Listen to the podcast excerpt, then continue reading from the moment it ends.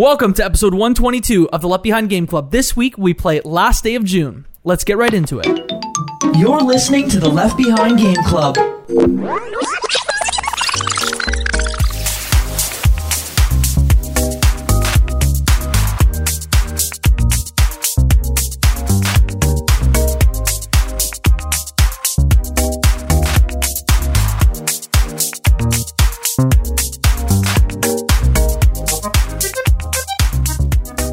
Welcome to the Left Behind Game Club, our never ending attempt to make sure that no game is left behind. I'm your host, Jake McCord, and today I have two friends with me. The first friend, you know him, you love him. His name is Michael Ruffalo.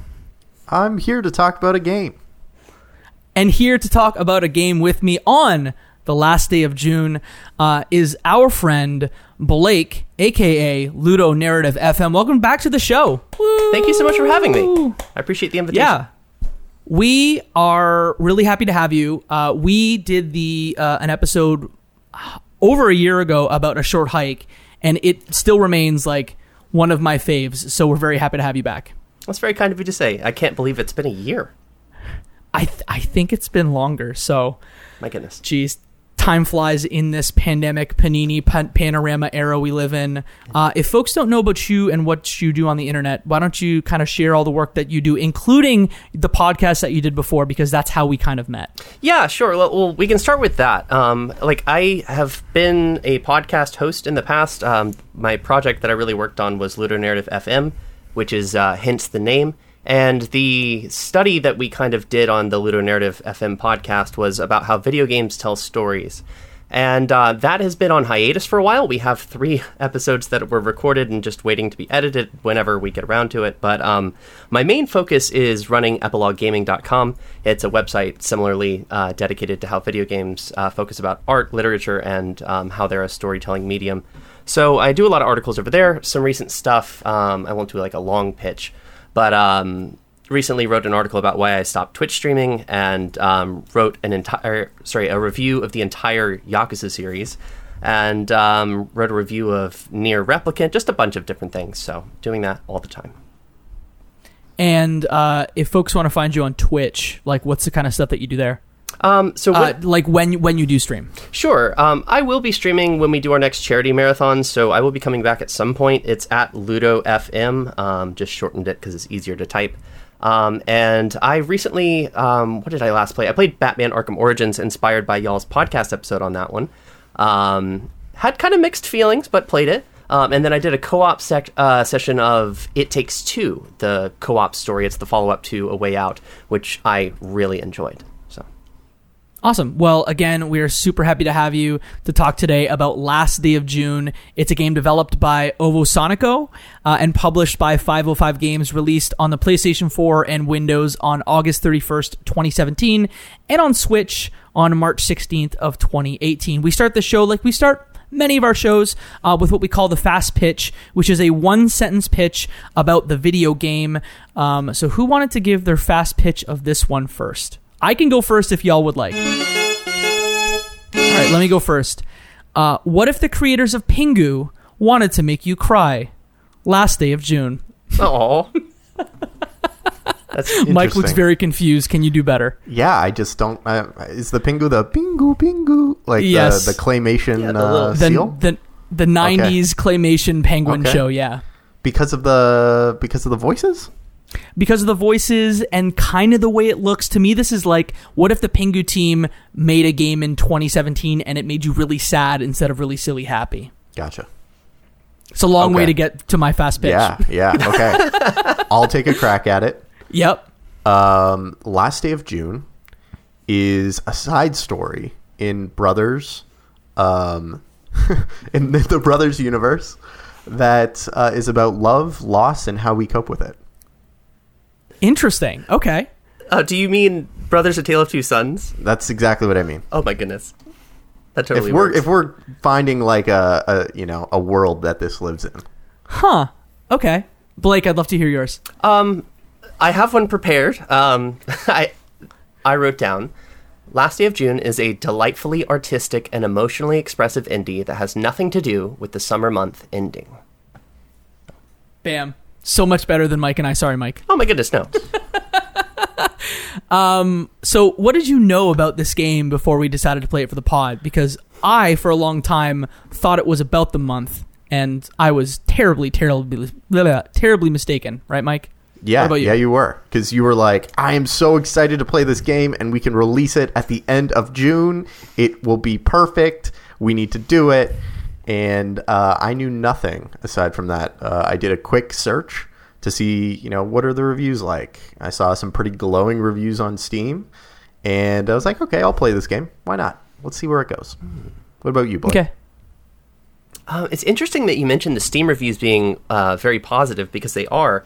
Um, I think later in the episode we'll talk about this, but this game, um, when I was reading some more critical reviews after I played it, is um, is kind of mixed. It's had a very mixed reception from people, and um, but anyway, my my history with the game is actually immediately recent to this uh, this podcast. I had this game in a May 2018 Humble Bundle. I had to look that up. Um, Oh. and it also went free on Epic at some point. Um, so I played it on on Steam, and um, I played it for the show. And uh, yeah, there's a lot to say. Yeah, consider me part of the mixed. Consider me part of the mix. What about you, Jacob? I would also be part of the mix. Get uh, outta but here. We'll, we'll, we'll save that. What? Uh, I I've been meaning to play this game for at least three or four years, basically since it came out. Uh, my partner's one of my partner's coworkers like talks about it as like one of the most cinematically interesting game experiences, and it like Do they have hits that of indie. Does not have head trauma. This is like the indie that I adore, and I'm sure Blake kind of feels similarly. Where like this is probably the vein of indie where I'm like, okay, this is something that I would like. Um, so I wanted to play it. I thought it was about the calendar month of June, but it's not about the character. It's about a character named June. So we'll get into it. Uh, before we dive right in, I want to know how you played it. I played it on Switch, and I have some notes about the Switch version. Um, before we continue, Mike, how'd you play? I wish that I knew that it was on Switch. No, you Um, don't. Okay, well, let me tell you, I had a pretty bad experience playing it on my laptop. Oh no. No, There is no way to resize the window. It's either full screen or uh, postage stamp size. So my choice was either to play it in slideshow mode or in a very uh, small resolution.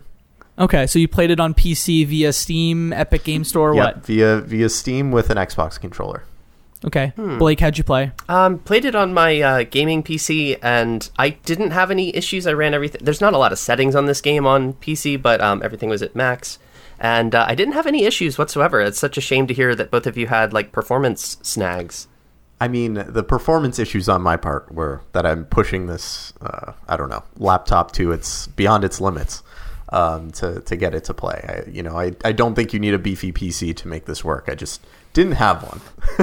Well, let me tell you, there's a Switch version, uh, and I would recommend not playing it on Switch, uh, only because, from a strictly performance standpoint, uh, we'll talk about what the game looks like artistically, but it felt like there was a layer of Vaseline that was kind of smeared over the screen. I, I would assume to make the game work on Switch. Kind of from a filtering perspective, no pop in, but anything beyond like maybe like you know 10 in-game feet it looked kind of blurry. And then when you turn the screen like the frame rate would cut in half uh, most of the time. So i would recommend if you were going to play this game do it on ps4 or pc Did you play that in both handheld and docked mode? i did and the performance on handheld i found was better Okay. which Makes is sense. a weird interesting Well, it thing just ha- it has to put push out different resolutions, right? 720p versus 1080. Yeah, and I played on a Switch, not a Switch Lite. So I would caveat and say like this game is interesting. Don't play it on Switch. Is it? Oh boy, let's just let's just get right into it. Um, how would you desc- do you want to talk about what this game is before we go ahead and, and talk about our experiences playing it? Because I think it's really important to talk about what it looks like and what it's all about before we dive right in. People might call this game a um, action adventure puzzle game or a you know point and click to some degree puzzle game. Um, but really, it is a game where you press A a lot and watch cinematics uh, explain the story. Um, there is not a lot to do other than find the missing item that you need to um, revise history and find a way to make sure that uh, I don't know whether the wife is named June or the character with the with the big glasses is named June. Uh, but try and make sure that your wife does not die at the end. Yeah, Carl is the the main uh, character who's in a wheelchair, and then June is his wife. Uh, and as you said, it like starts kind of in a in a tragic sense where your character's in a wheelchair, you don't know why, and then you slowly find out that there's a car crash where June, his wife, passed away, and you have to go around and hit A on things to. I'm sure there are a lot of shows y'all know that like it's about replaying the past. This is one of those things where like the things you do in the past could affect the future, the butterfly effect. Mm-hmm. This this game is the butterfly effect. Yeah, it's like oh, if you prevent the little boy from being in the road, and which will cause you to swerve and your wife die.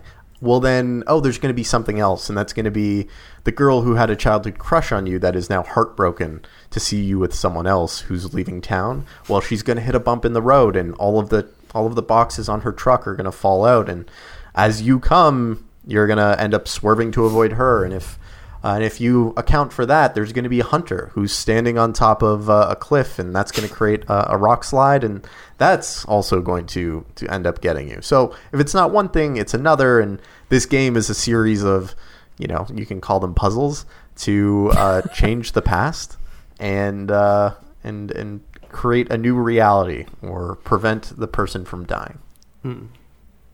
I think it's really interesting that um, the idea of like pressing A a lot and these being like scare quotes puzzles um, is the impression that this game leaves because I think that those are almost like afterthoughts of game design uh, in the way that this thing works. Um, and if I had, I, I actually, I guess I'm probably the most positive in terms of how this game uh, hit me. But I, I, I'm rather sympathetic to the idea, at least, that not only does this game continue to contrive reasons um, for the inevitable sort of like butterfly effect sort of message behind it all, but it um, it achieves that through sometimes tedious repetition, and and that's a, a shame. Is having to Blake, go you back can say that again. yeah, having to go back multiple times if you don't quite know what to do. Um, and I, at least, I'm willing to say I uh, pulled open a walkthrough almost immediately, just because I wanted to get all the achievements in one playthrough, and um, and that made a huge difference for me. I think if I did not have that, I would have become frustrated. And you can repeat that again, and you can repeat that four more times because that's often the amount of times you would have to do something to get through the end of this game.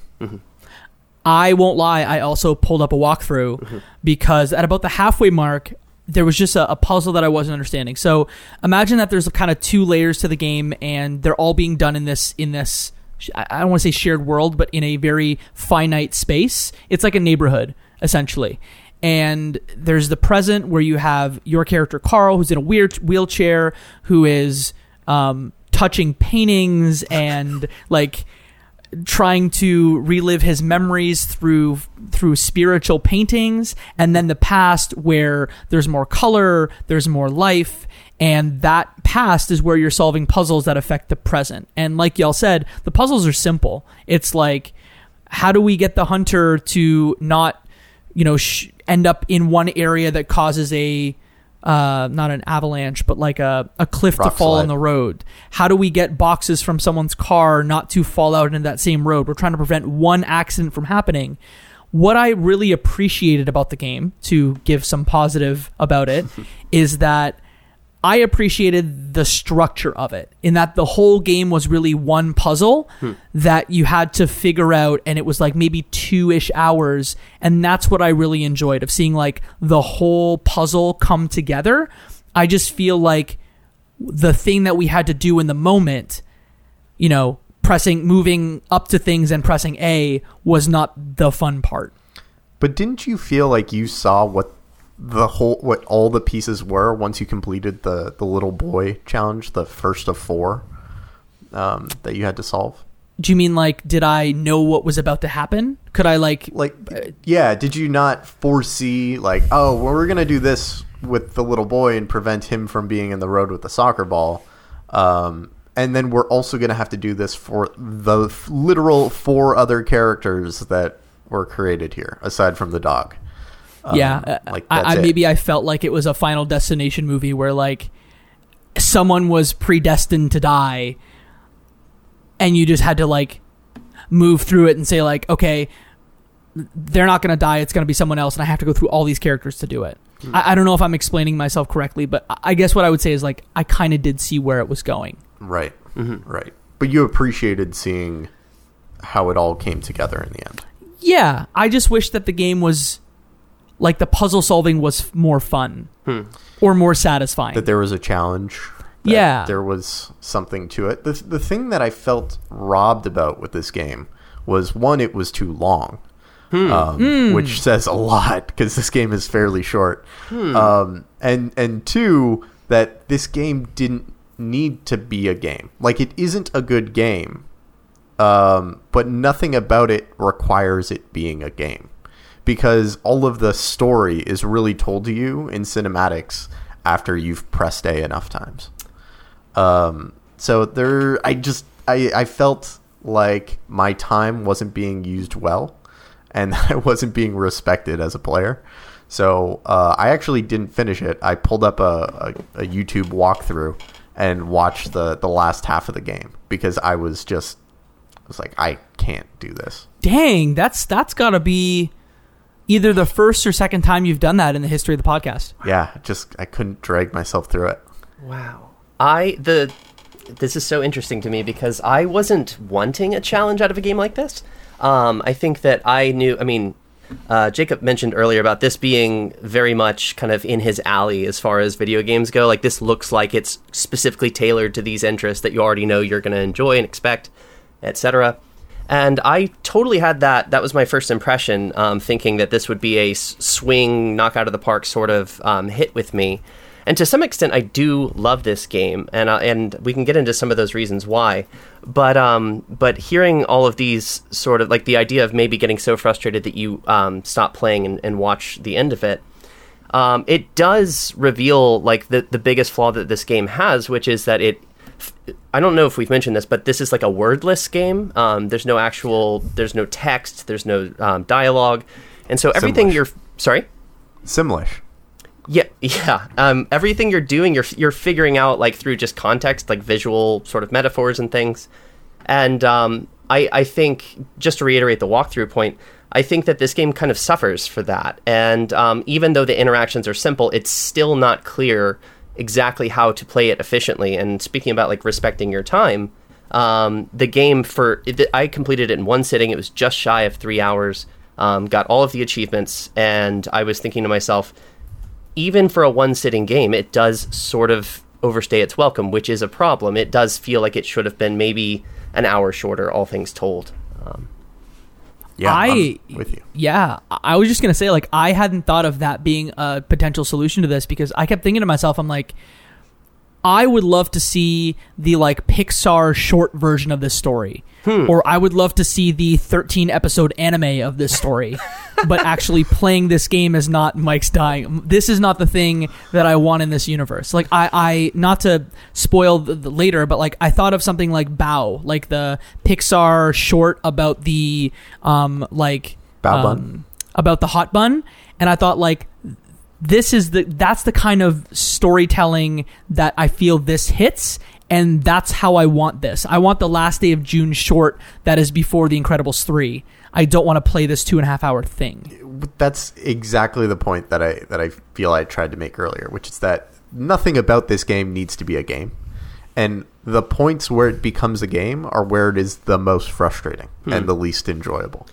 Um, and I just didn't feel respected as a player. And I, you know, look, I'm not coming to this game expecting Dark Souls. I'm also not coming to this game expecting, you know, a real challenge with these puzzles because that would bump so many people off of it.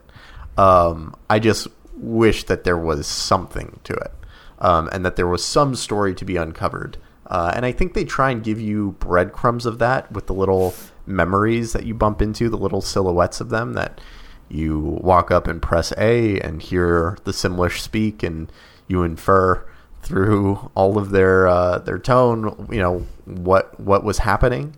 Um, but yeah, I just really really couldn't get into it. Um, but I'm glad that you both were able to to find more positive experiences out of it. Yeah, one of the things that I actually enjoyed, I'm not someone who normally achievement hunts, but I looked at kind of how involved it would be, and you can do it in one playthrough, so I decided to go ahead and do everything. And that requires some sort of like eccentric interactivity. Like one of the early achievements, like in the opening scene at the lake, where Carl and June are sitting out on this little dock. Um, you go to um, get June a flower, and you can get that flower to bring to her. That unlocks an achievement. But if you pick all of the petals off by simply pressing A, um, if you pick all of the petals off deliberately, uh, you get another achievement, which is, um, I believe it's called She Loves Me, She Loves Me Not. And um, it was just a cute little thing that um, the fact that it was there was nice. It put a smile on my face. And then later into the playthrough as the little boy, um, there's an achievement um, that you get called Not Great at Basketball. And I want to ask both of you did either of you try to shoot the soccer ball that the kid plays with into the basketball hoops?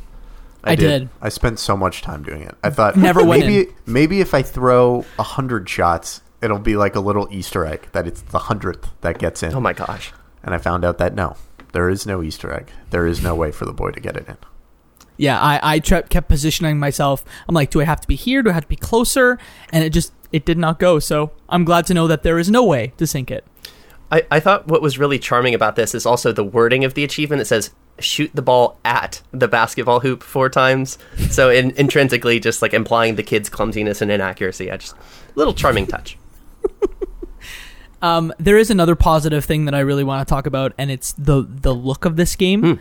I think the characters are really interesting, and like they reminded me of something that Tim Burton would do, or like kind of like Coraline the movie, except instead of buttons on the eyes, there are.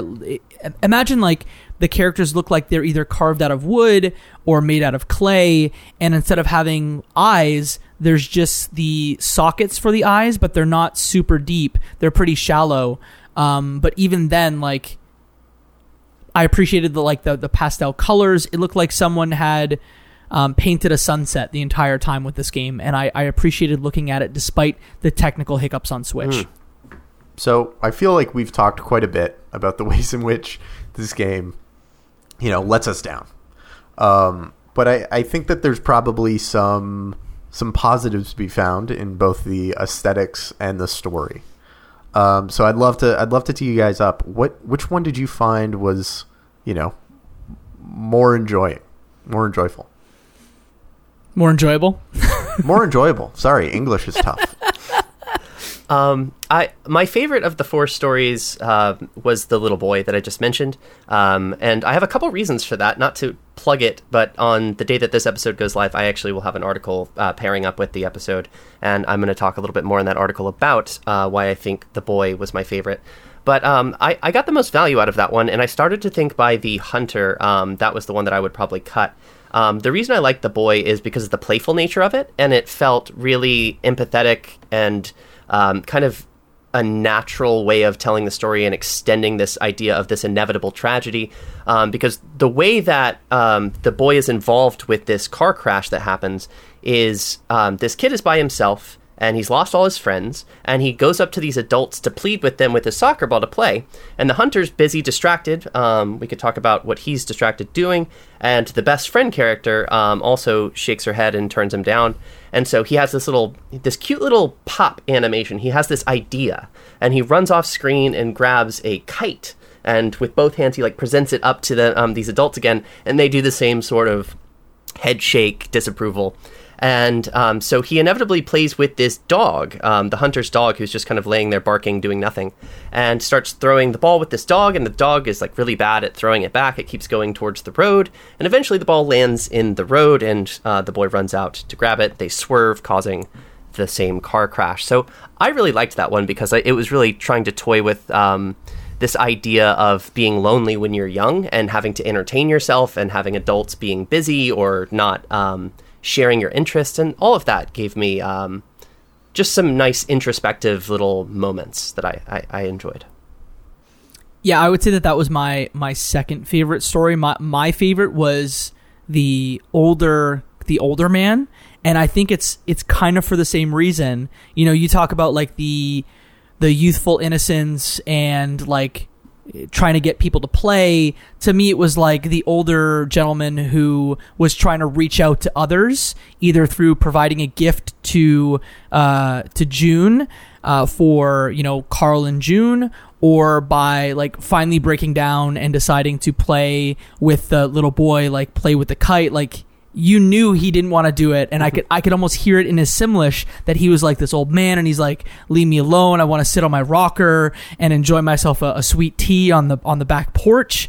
But he he plays with this little boy and i think there was you know there's no voice acting in this but i think you could tell that like he was enjoying his time you know ha- having a, a kite ride with it with a little boy. So i appreciate it for the same reason but instead of like youthful innocence it's like someone who is a little bit older who has been through a lot and is probably tired like breaking down and deciding to let himself have fun again.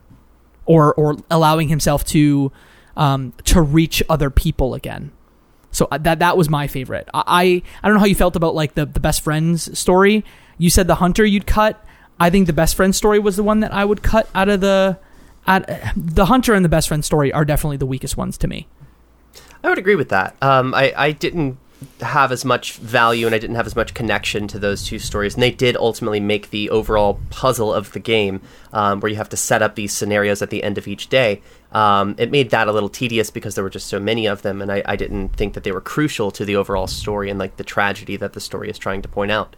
Um, I really did. I, I, definitely think the old man is my second favorite. Um, so very high up there for me as well. Um, and what I really, really liked, and I don't know if we want to get all the way into the spoilers uh, at this point, but the way that his chapter ends, like reality sort of breaks down, and I, I really enjoyed that. I mean, it was kind of obvious symbolism that I've seen elsewhere, but it, it was powerfully done when paired with um, the frankly gorgeous soundtrack.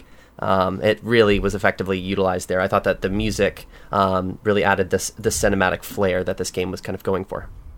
I thought I thought the music was was great. Mm-hmm. Um, I loved it. I loved the the aesthetics, the visuals of it.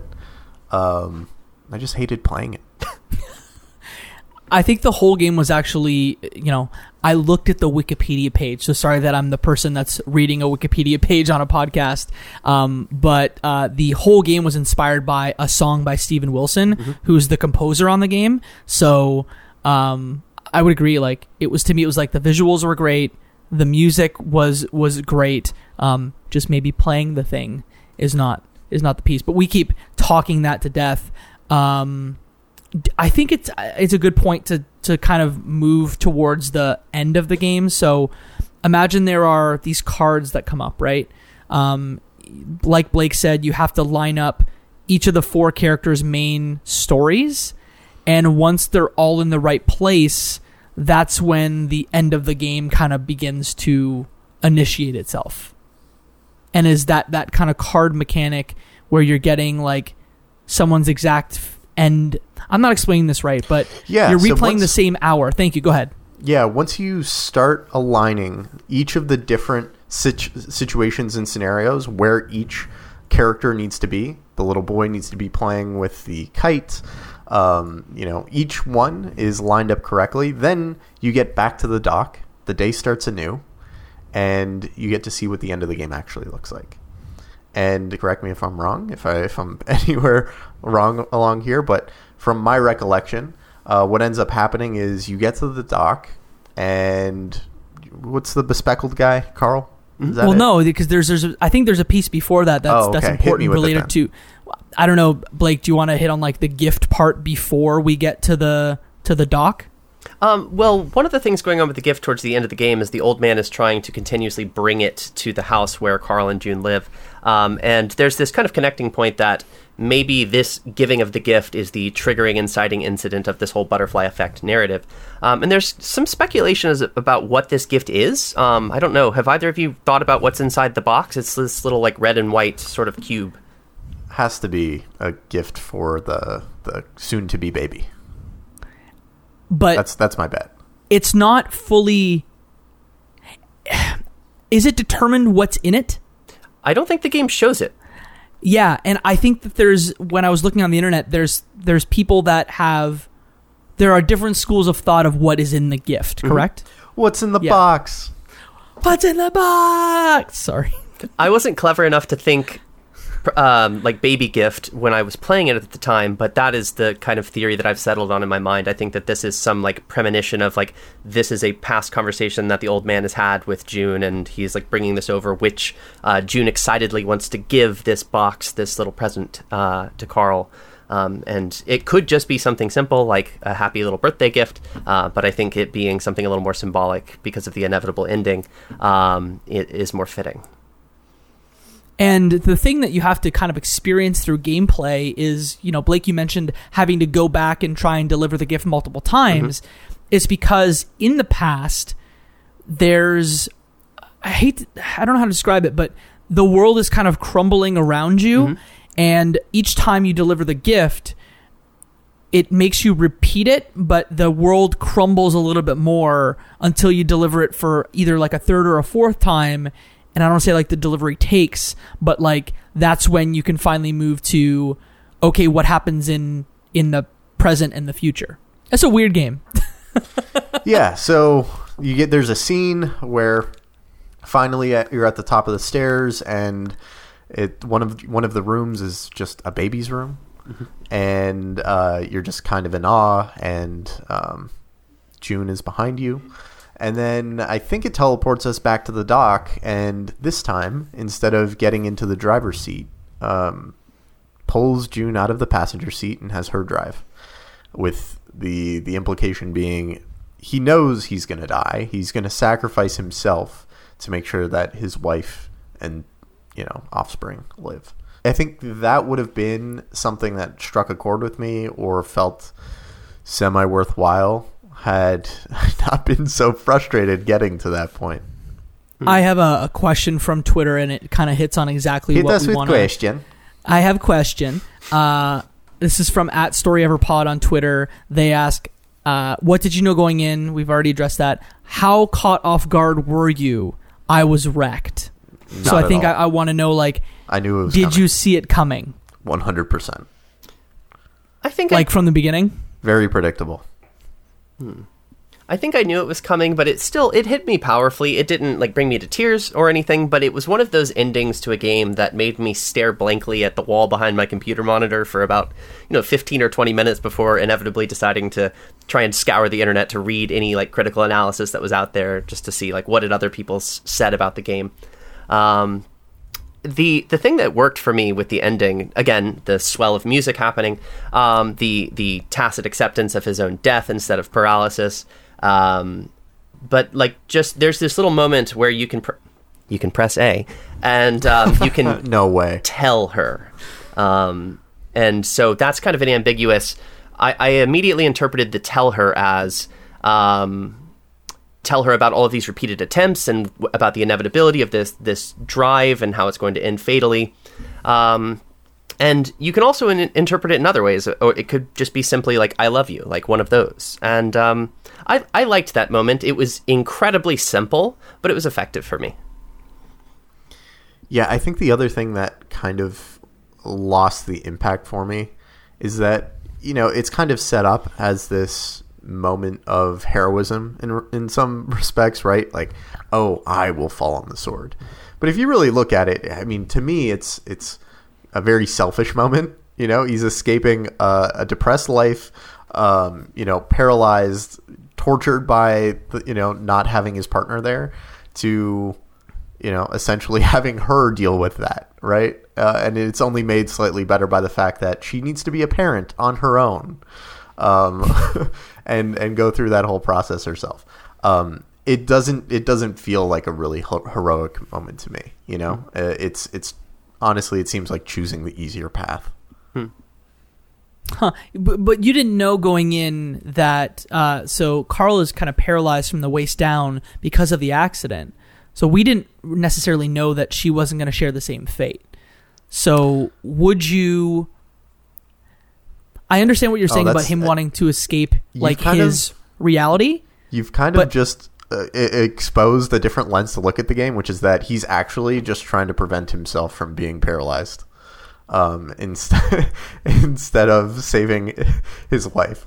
Um, no, I'm not saying that's actually what it was, but uh, there's a part in the game where there's a book, right? And you look in the book, and like the wife has drawn a picture of uh, Carl as Superman or Super Carl. Um, that was nice, but I don't know if you can strictly say like he was just trying to escape his own fate, I mean, what else was he doing? trying to save the life of his unborn child.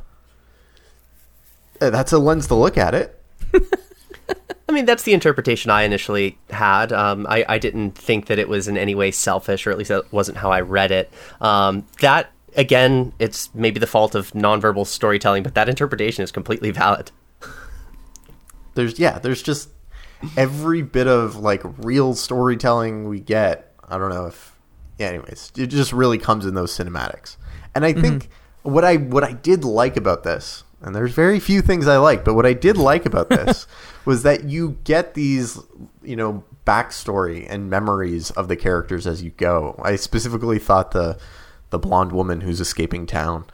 I thought that was a you know gut wrenching little bit of story because I can imagine what that's like. Um, I can imagine what it's like being a hunter, or not act, being seen as the hunter, but really only um, doing it to to get close to you know your father. Um, I can imagine what that's like. I can see what those stories come to. I thought that was way more interesting than trying to change the past um, to get an outcome that you liked better. So yeah, I didn't like this game. What about you guys? Um, I appreciate this, and I, when I always think about games, I'm like, people make these things. I appreciate it. I appreciate that Last Day of June exists. Like I said, I I wish that this was an anime or a Pixar style short where it's you know 12 minutes of content that just punches you in the gut, and makes you cry. Um, but as a game, I didn't enjoy playing it. Hmm. It it is a very simplistic puzzle game that I can't recommend, but I, I'm very happy exists, and I'm I'm looking forward to the next project from the team. Truly, and that's not like a cop out.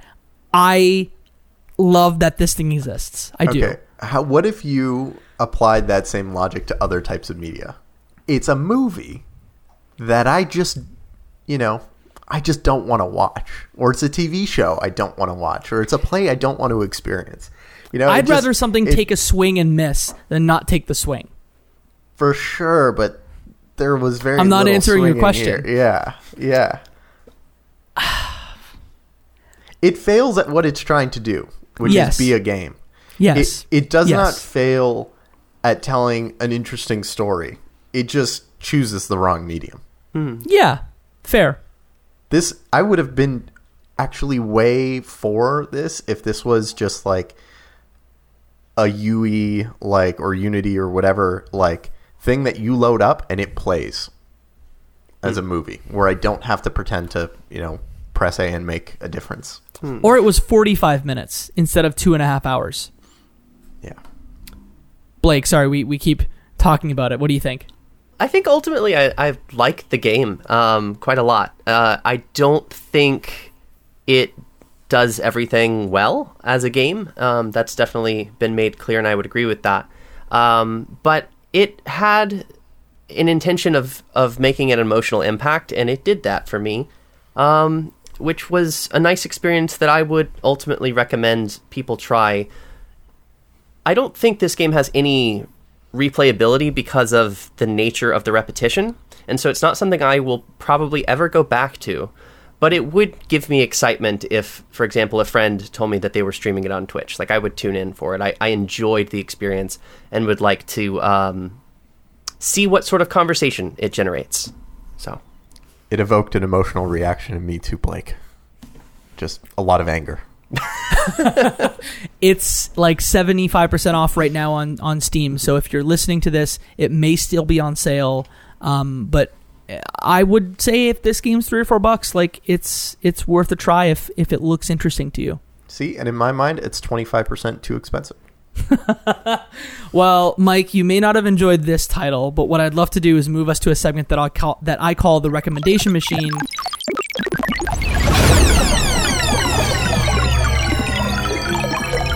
Recommendation machine.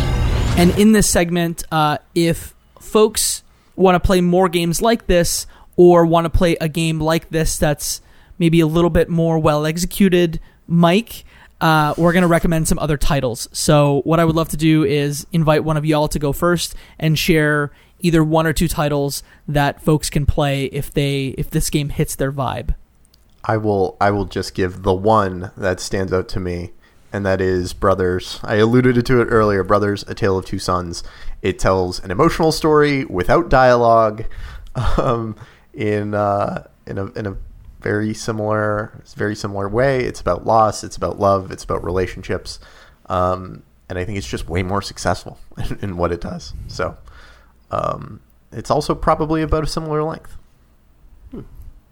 Yeah, Brothers is great. Um, I have on my list um, Life is Strange. That feels like an obvious kind of butterfly effect comparison, uh, just for the time loops and the whole like inevitability of the, the fixed events in time. Um, but also that Dragon Cancer, um, which I think is a game that's trying to do a similar processing heavy loss sort of theme. And um, I've written about this before, but I don't think that that game is a game that I enjoyed playing. Um, so it's it's a very similar kind of in this. It it swung for the fences, and whether or not that uh, made it for you is is really up to interpretation. So Those are good ones. I've wanted to play that Dragon Cancer for a very long time. Uh, maybe something we play in the future. Um, my reco is a newer title. It is called Before Your Eyes.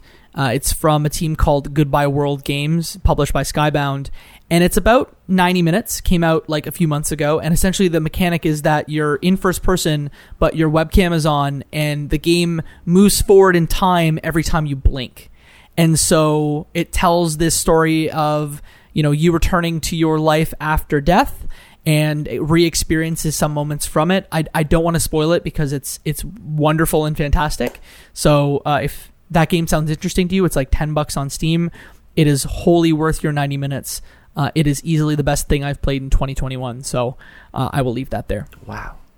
Blake, have you played it? No, I've been meaning to. Highest recommendations from a lot of people I respect. So it is phenomenal. It's fantastic. So, uh, well, I think that that covers our discussion on uh, last day of June.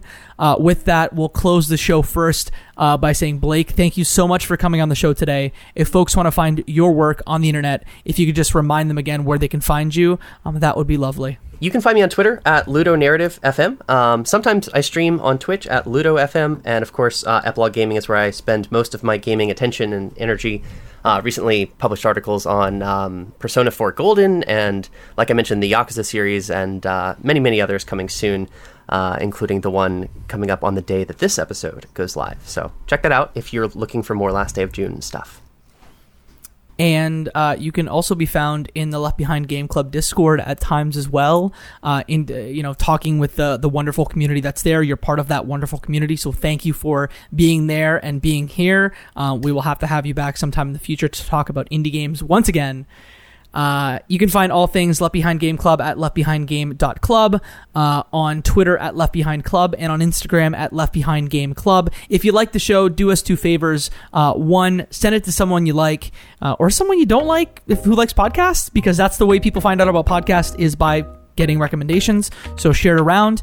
And then uh, if you do like it, consider giving us a five star review on your podcasting platform of choice because it does help. Uh, you can find me on the internet at Jigga on all major social media platforms. I host another podcast called Cutscenes. It's a video game movie podcast um, that is seasonal. Season three, getting ready to launch that later this year. You can find that uh, at cutscenes.ca. I also host video game trivia on Twitch every Wednesday night at around 9 p.m. Eastern, sometimes a little later. Uh, you can find that at twitch.tv slash Jacob McCourt. Mike, where can people find you? Find me at Ruffalo M on most social places online and in the Discord server. I will see you all there. How do you get there? Go to leftbehindgame.club, click the big button in the middle, it will take you right into it. Or you can go to leftbehindgame.club slash Discord as well. That works too. That's true. Um, Mike, take us home, sir. And that, my friends, is a game I'm happy we left behind.